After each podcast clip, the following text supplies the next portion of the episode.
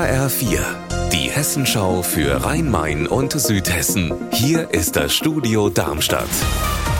Mit Mike Markloff. Hallo. Es fehlt überall an Fachpersonal. Die Krankenstände sind hoch. Gleichzeitig werden die Aufgaben, die Städte abarbeiten müssen, immer mehr. Das betrifft auch die Verwaltungen der Stadt Frankfurt.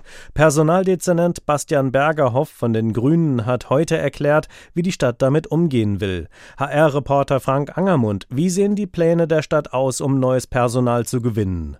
Es soll nächstes Jahr 250 Ausbildungsplätze geben und um die zu besetzen, gehen junge Mitarbeiter der Stadt, sogenannte Ausbildungsbotschafter, in Schulen und Unis auf Ausbildungs- und Berufsmessen und zeigen dort, welche Aufgaben und Jobs die Stadt Frankfurt zu bieten hat. Und die Azubis bekommen alle einen Laptop und ein Jobticket und die Zusage, dass sie nach erfolgreichem Abschluss der Ausbildung übernommen werden.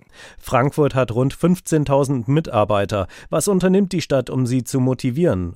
Ja, Fortbildung und die notwendige Digitalisierung stehen auf dem Programm, aber ganz wichtig ist der Krankenstand.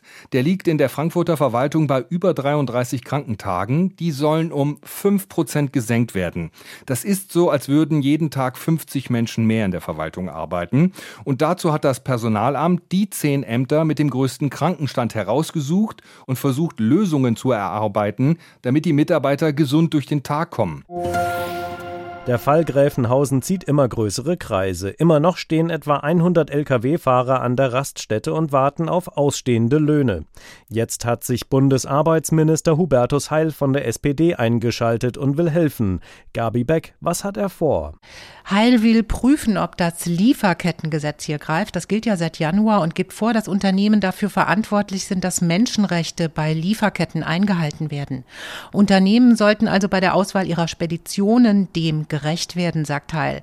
Er hat jetzt erst einmal das Bundesamt für Wirtschaft und Ausfuhrkontrolle mit dem Fall Gräfenhausen beauftragt. Die Lkw-Fahrer hätten ein Recht auf Lohn und ausbeuterische Speditionen müssten von unseren Straßen verschwinden, so Heil. Unser Wetter in Rhein-Main und Südhessen. Zu den Wolken können gelegentlich Schauer dazukommen, bei Werten um aktuell 21 Grad in Kelkheim im Main-Taunus-Kreis. Ihr Wetter und alles, was bei Ihnen passiert, zuverlässig in der Hessenschau für Ihre Region und auf hessenschau.de.